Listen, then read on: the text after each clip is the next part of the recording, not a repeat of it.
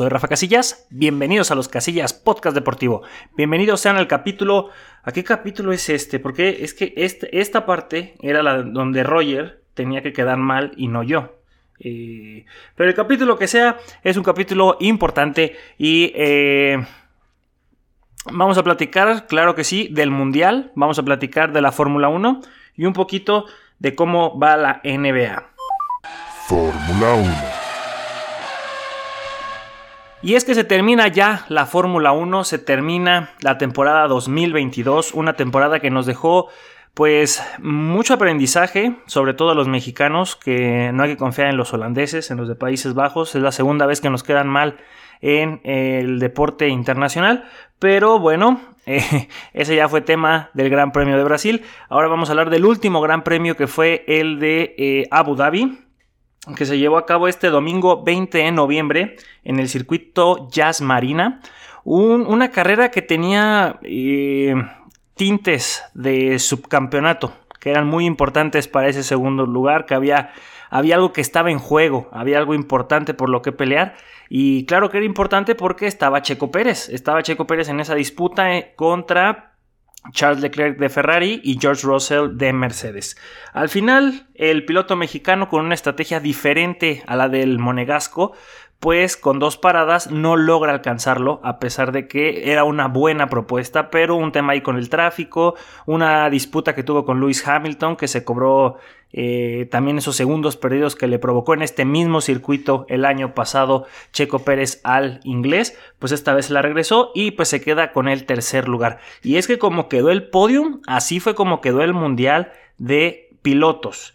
Max Verstappen en primer lugar, Charles Leclerc en segundo y en tercero Checo Pérez. Se habla mucho de que si Max Verstappen no pudo haber dejado desde la largada eh, que Checo Pérez lo rebasara o dejar que Leclerc lo alcanzara y empezar a, frenarlo para que Checo Pérez también pudiera alcanzar al Monegasco, pero es que es algo milimétricamente eh, que tendría que haber sucedido, o sea, realmente Max Verstappen tuvo que haber frenado o haber arrancado más tarde para que Checo Pérez se fuera hacia adelante. Eh, Charles Leclerc, si hubiera alcanzado a Max Verstappen durante la carrera, también tuvo que haber eh, sido una defensa muy agresiva. Y, yo creo que, el subcampeonato Checo Pérez no lo pierde en Abu Dhabi, lo pierde en las decisiones de la temporada que suceden después de que Max Verstappen es eh, bicampeón del mundo.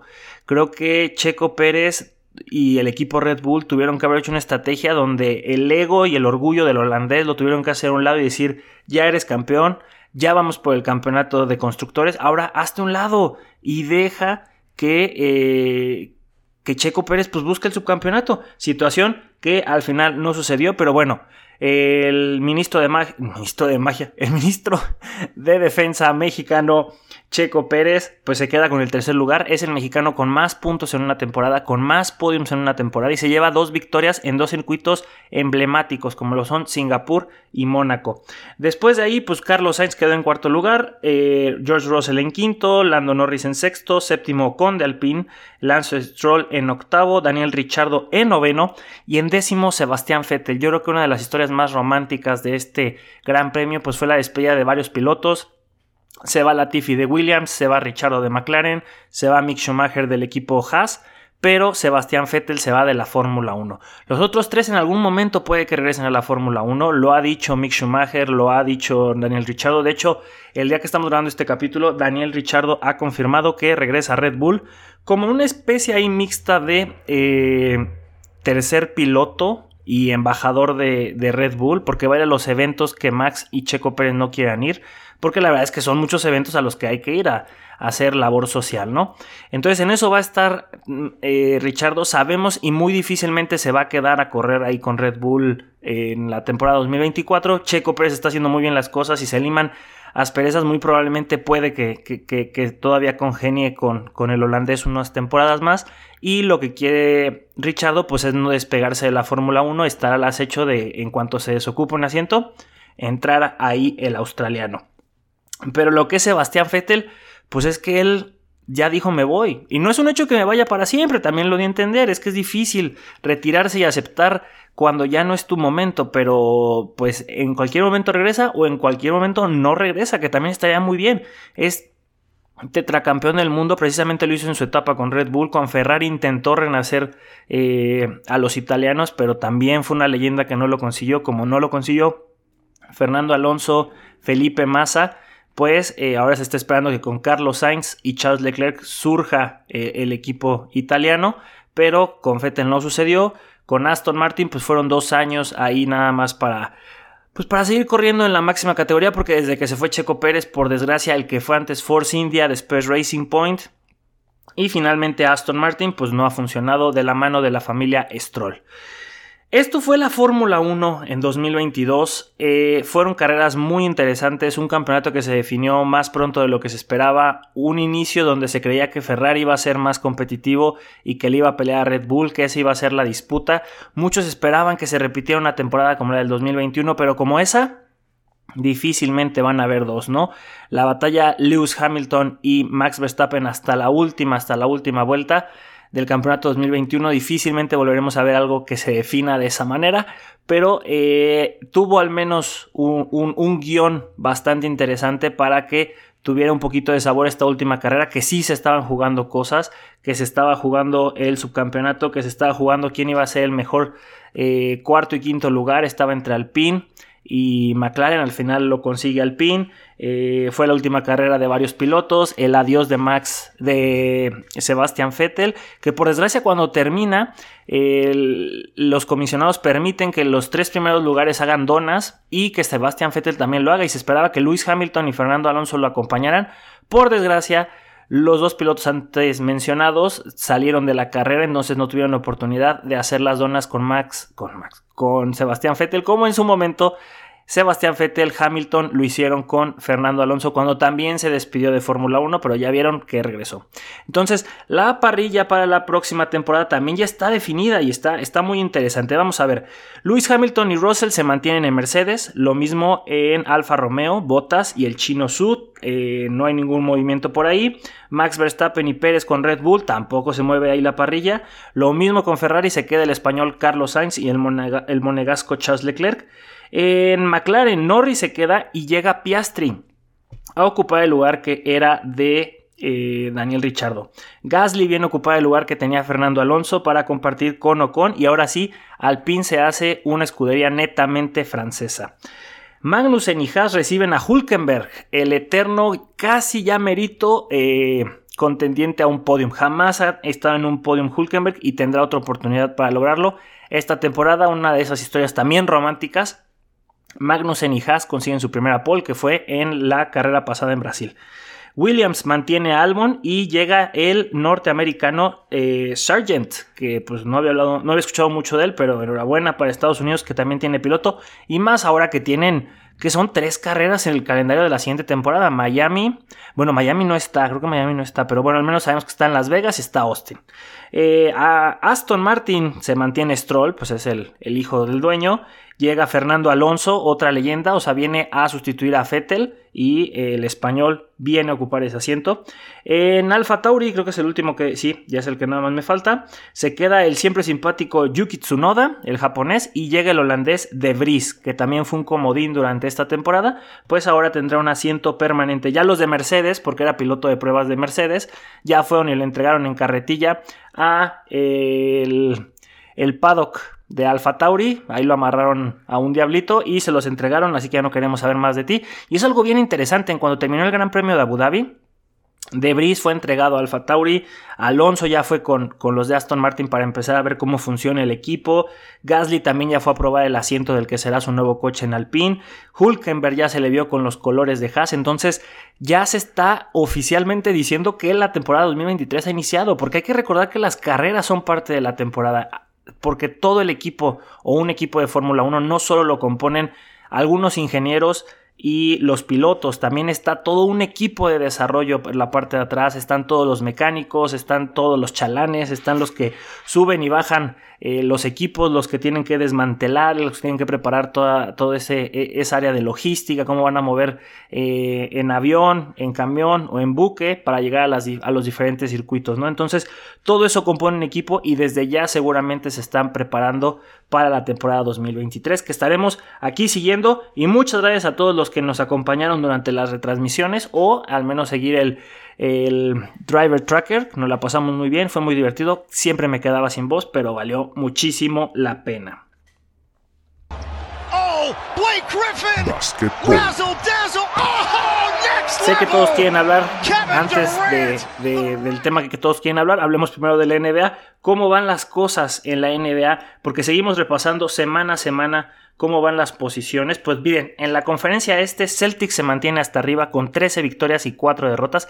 Ahora sí, la tendencia está muy marcada. ¿Quiénes son los favoritos? Tendría que pasar una debacle o que alguna de sus grandes estrellas, por ejemplo en este caso Jason Tatum, se lesionara durante mucho tiempo para que empezaran a perder esos lugares. Después de ahí Milwaukee Bucks, los Caps en, en tercer lugar. En cuarto lugar los Pacers. ¿Quién viera a los Pacers ahí escalados en la cuarta posición?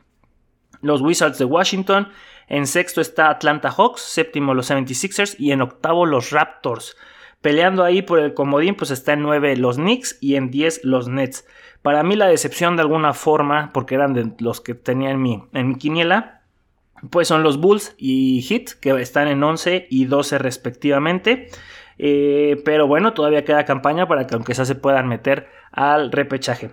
En la conferencia del oeste, los poderosísimos Suns de Devin Booker están hasta arriba con 11 victorias, 6 derrotas. Después el Utah Jazz, Kings de Sacramento, los Clippers de Los Ángeles están en cuarta posición, los Pelícanos en quinto, sexto los Trail Blazers, séptimo los Nuggets y en octavo los Mavericks de Luka Doncic. 9 Grizzlies, 10 Timberwolves. ¿Quiénes están decepcionando? Pues los Warriors están en la posición 11, los actuales campeones.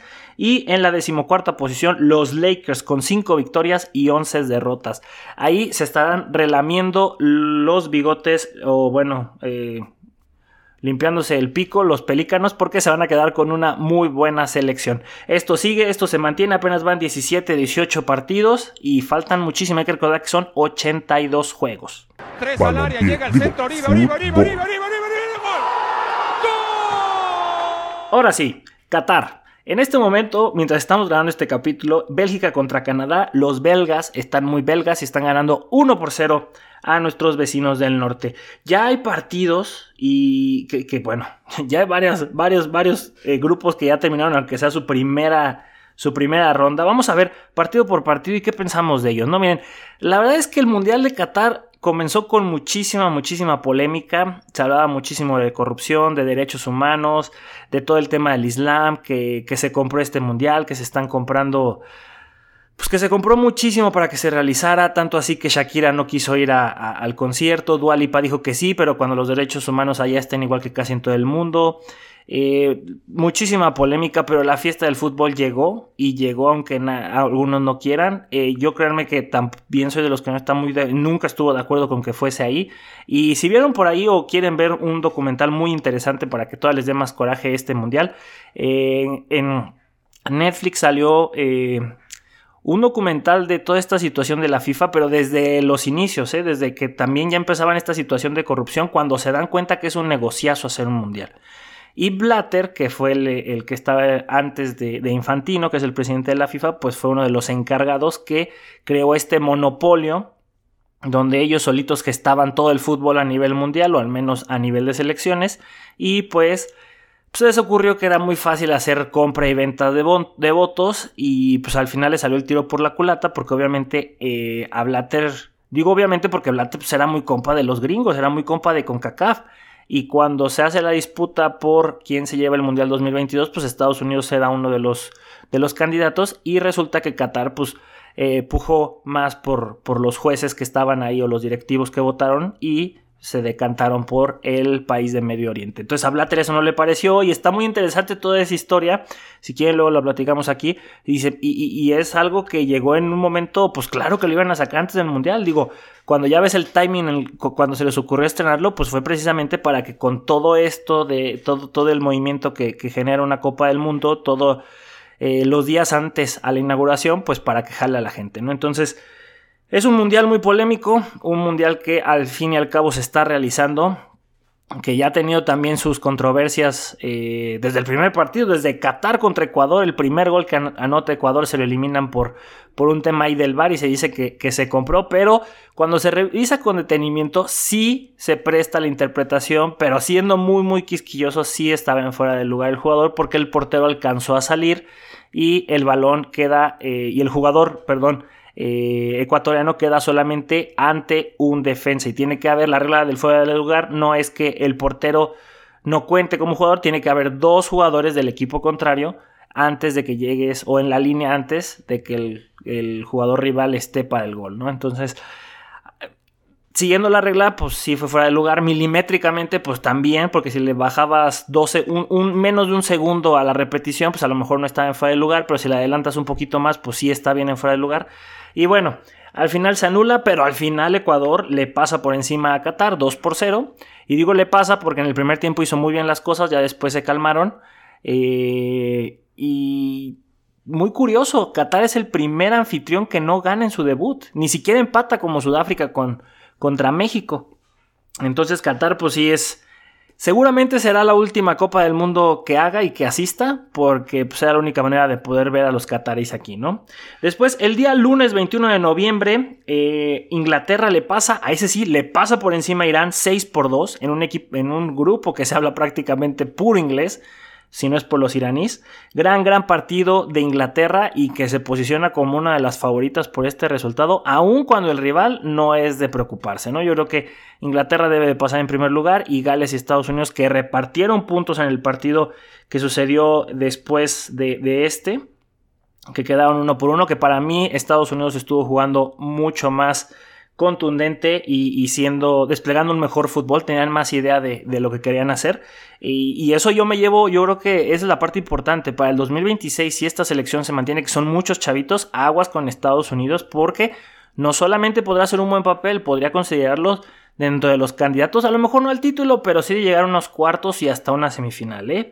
Estados Unidos tiene un proyecto interesante para el 2026. Y el otro partido del grupo A, para cerrar el del partido anterior, del día anterior que fue Qatar-Ecuador, pues Senegal y Países Bajos. Nuestros queridos hermanos de Países Bajos, ya saben cómo los queremos, le pasaron 2 por 0 a los africanos, a los de Senegal, que perdieron pues, a, su, a su figura más importante, Sadio Mané, y Mendy, el portero del Chelsea, pues no dio una, o las dos que falló, que fueron las que debió de haber dado, fueron las que se tradujeron en gol. Fue una barbaridad ahí del portero del Chelsea. El día de ayer, que fue 22 de noviembre, comenzamos con una sorpresa. Ese partido no lo vi, yo apenas me levanté y cuando fui al baño y abrí TikTok, pues sorpresa. Ah, no, que vi Instagram. Pero fue la primera noticia que me salió. Argentina había perdido 1 por 2 contra Arabia Saudita. Los argentinos habían puesto adelante, pero después los árabes aprovecharon dos de sus tres llegadas, las marcaron y las aprovecharon para irse arriba en el marcador. No solo alcanzar, remontar y llevarse la victoria, una victoria histórica y ahora sí el grupo C se pone candente porque con este resultado Argentina es un animal herido y seguramente querrá ir por todas para poder no solo clasificar, sino clasificar de primero, porque el grupo contra el que nos enfrentamos en octavos de final, ¿quién es? El de Francia. Luego se vino el partido, un partido aburrido, el de Dinamarca y Túnez, aunque por ahí dicen, tampoco lo vi, que Túnez eh, demostró que tiene pues con qué pelear para poder pasar a la siguiente ronda, pero pues si no anotas goles va a pasar lo mismo que con el partido de México contra Polonia que quedan 0 por 0 y que lo más rescatable fueron los porteros. Yo sé que Ochoa paró el, penal de Lewandowski y fue tremendo. Ochoa en su vida había parado un penal y lo logró contra Robertico Lewandowski. Eh, enhorabuena. Eh, y para ti, eh, querido aficionado del América, que te quejas de que todo México ahora sí aplauda que haga eso Memo Ochoa, no dejamos de pensar que sea un mal portero, pero es México y hay que apoyarlo porque está en el Mundial. Porque tú también has gritado los goles de los chivermanos, de jugadores del Cruz Azul, de Pumas, entonces tampoco hagamos como que, ay, ahora sí quién, Ochoa, pues tú también quisiste a, a Chicharito, ¿no? Y Chicharito jamás fue del América, tú quisiste a, a Rafita Márquez, ¿no? Y también Rafita Márquez jamás fue del América, entonces pues también hay que entender que estamos en un mundial y que en este momento todos somos México. Entonces el grupo C se pone complicado entre Argentina, eh, México y Polonia, porque Arabia Saudita es ahora el invitado incómodo y el caballo negro de, este grupo, porque, ¿quién lo diría? Terminando esta primera ronda de eh, la fase de grupos, esta primera jornada de la fase de grupos, Arabia Saudita está en primero con tres puntos y empatados en segundo y tercero, pues está México y Polonia y hasta abajo Argentina. Quien viera Argentina hasta abajo. Y para terminar, el día de ayer Francia le gana 4 por 1 a Australia. Un partido donde los australianos se pusieron adelante muy muy al inicio del partido, pero después Francia les repasó por donde quiso. Mbappé jugó muy bien, Giroud llegó a 52, 52 no, 51 goles, anotó un doblete, igualando el récord como máximo goleador de la selección francesa de Titi Henry. Eh, y anotó en un mundial, porque el año, el, digo, hace cuatro años en Rusia, cuando fueron campeones, él era el centro delantero y no anotó ni un gol. Esta vez ya lleva dos, se quita esa presión y alcanza una marca histórica nada más y nada menos que en una Copa del Mundo. Entonces todavía queda mucho mundial y como viene Francia, que está jugando muy bien, seguramente Giroud tendrá más oportunidades de anotar. Y el día de hoy... Eh, Bélgica en el minuto 67 sigue, sigue, ganando 1 por 0 contra Canadá, pero los partidos anteriores, a ver, comenzamos Marruecos, Croacia 0 por 0, lo más rescatable ahí es que la, la árbitra mexicana, ahorita no tengo el nombre, a ver si aquí sale rápidamente, pero la que fue cuarto árbitro en este partido, bueno, fue mexicana y creo que eso es algo muy importante para mencionar, aunque les debo muy bien el dato de su nombre, pero pues fue una mexicana la que estuvo ahí y qué gusto por dos cosas. Al menos las árbitros femeninas están entrando en el mundial más pesado que hay en el mundo, porque sé que está el mundial femenil, pero todavía no tiene el impacto que tiene esta Copa del Mundo. También sabemos que hay árbitras para categorías eh, juveniles, pero están ahora sí en el mundial, en, el escenario más grande del fútbol a nivel mundial. Y qué gusto, empezarán como cuarto árbitro, pero eventualmente sabemos que podrán ser abanderadas o serán eh, el, colegial central. Entonces va poco a poco, pero y el segundo punto es que lo están haciendo en un país que supuestamente no le da los derechos que se debe a las mujeres, que que está oprimiendo todo este movimiento del LGBTQ y, esos temas que son tan controversiales que hay que entender una cosa. Si tú vas a una casa donde se reza antes de comer, pues vas a tener que rezar o no rezar, pero lo vas a respetar, te guste o no. Y suena muy feo, pero es que Qatar lo dijo, se van a tener que seguir estas reglas, lo mismo pasó con lo del alcohol, no anden diciendo cosas del LGBTQ y ahorita también pasó una cosa con un brazalete de One Love, pues hay que respetarlo, hay que quitar lo político de lo futbolístico, ya sabemos que la parte política está horrible y que este mundial casi se compró, sí, bueno, se compró, pero pero hay que enfocarnos en el fútbol y parte de esas cosas bonitas del fútbol es que las mujeres se están metiendo así ni tan sigilosamente porque como digo es en un país que está con muchísima controversia, bueno,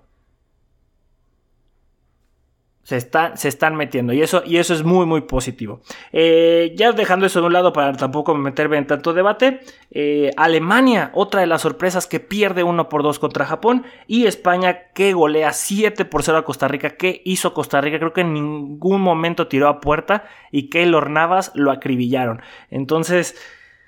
Así está hasta el momento del mundial. Revisar ahorita posiciones es un poquito complicado porque no están todos los grupos, pero vamos a ver quiénes faltan por jugar. Suiza contra Camerún el día de mañana 24 de noviembre, Uruguay, Corea del Sur, Brasil, Serbia, Portugal gana. El viernes jugará Gales contra Irán y, aquí ya empezamos otra vez la segunda eh, ronda de grupos. No, entonces nos quedamos solamente con la primera jornada de grupos, que es el de mañana, que es G y H, Suiza, Camerún, Uruguay, Corea del Sur, Portugal contra Ghana y Brasil contra Serbia. Y después se viene la jornada 2, que empieza a partir del viernes. Y eso sí lo podemos decir, el día sábado del grupo C, a la una de la tarde. Eh, sábado 26 de noviembre, Argentina contra México. Gente, eh, síganos en redes sociales, estamos como los Casillas Oficial, en TikTok, Facebook, Instagram. Y cuéntenos qué les ha parecido el Mundial, qué les pareció el, último premio de la Fórmula 1, toda la temporada 2022, cómo va su equipo de la NBA. Háganlo saber. Oigan rápidamente, y es algo que pasó así desapercibido para mí, y se nota que en este canal ya no somos tan fanáticos como en su momento, y porque no está Roger. La NFL vino al Estadio Azteca, estuvieron los 70, los 46, los 76, o no más Hoy no más. Pero estaba este Garópolo, ¿eh? NFL México. Vamos a ver quiénes estuvieron. Que fueron los Cardenales contra los 49. Claro que sí. Eh, y, estuvieron ahí en el medio tiempo de grupo firme y no sé cuánto. Pero es que apenas me estoy enterando. Porque la verdad, si no le hicimos mucho caso. Pero si te interesa que hablemos más de la NFL, lo hablamos. Roger el que sabía más. En fin, como dice Roger recordándolo con mucha nostalgia, aquí huele a gas. ¡Fuga! ¡Vámonos!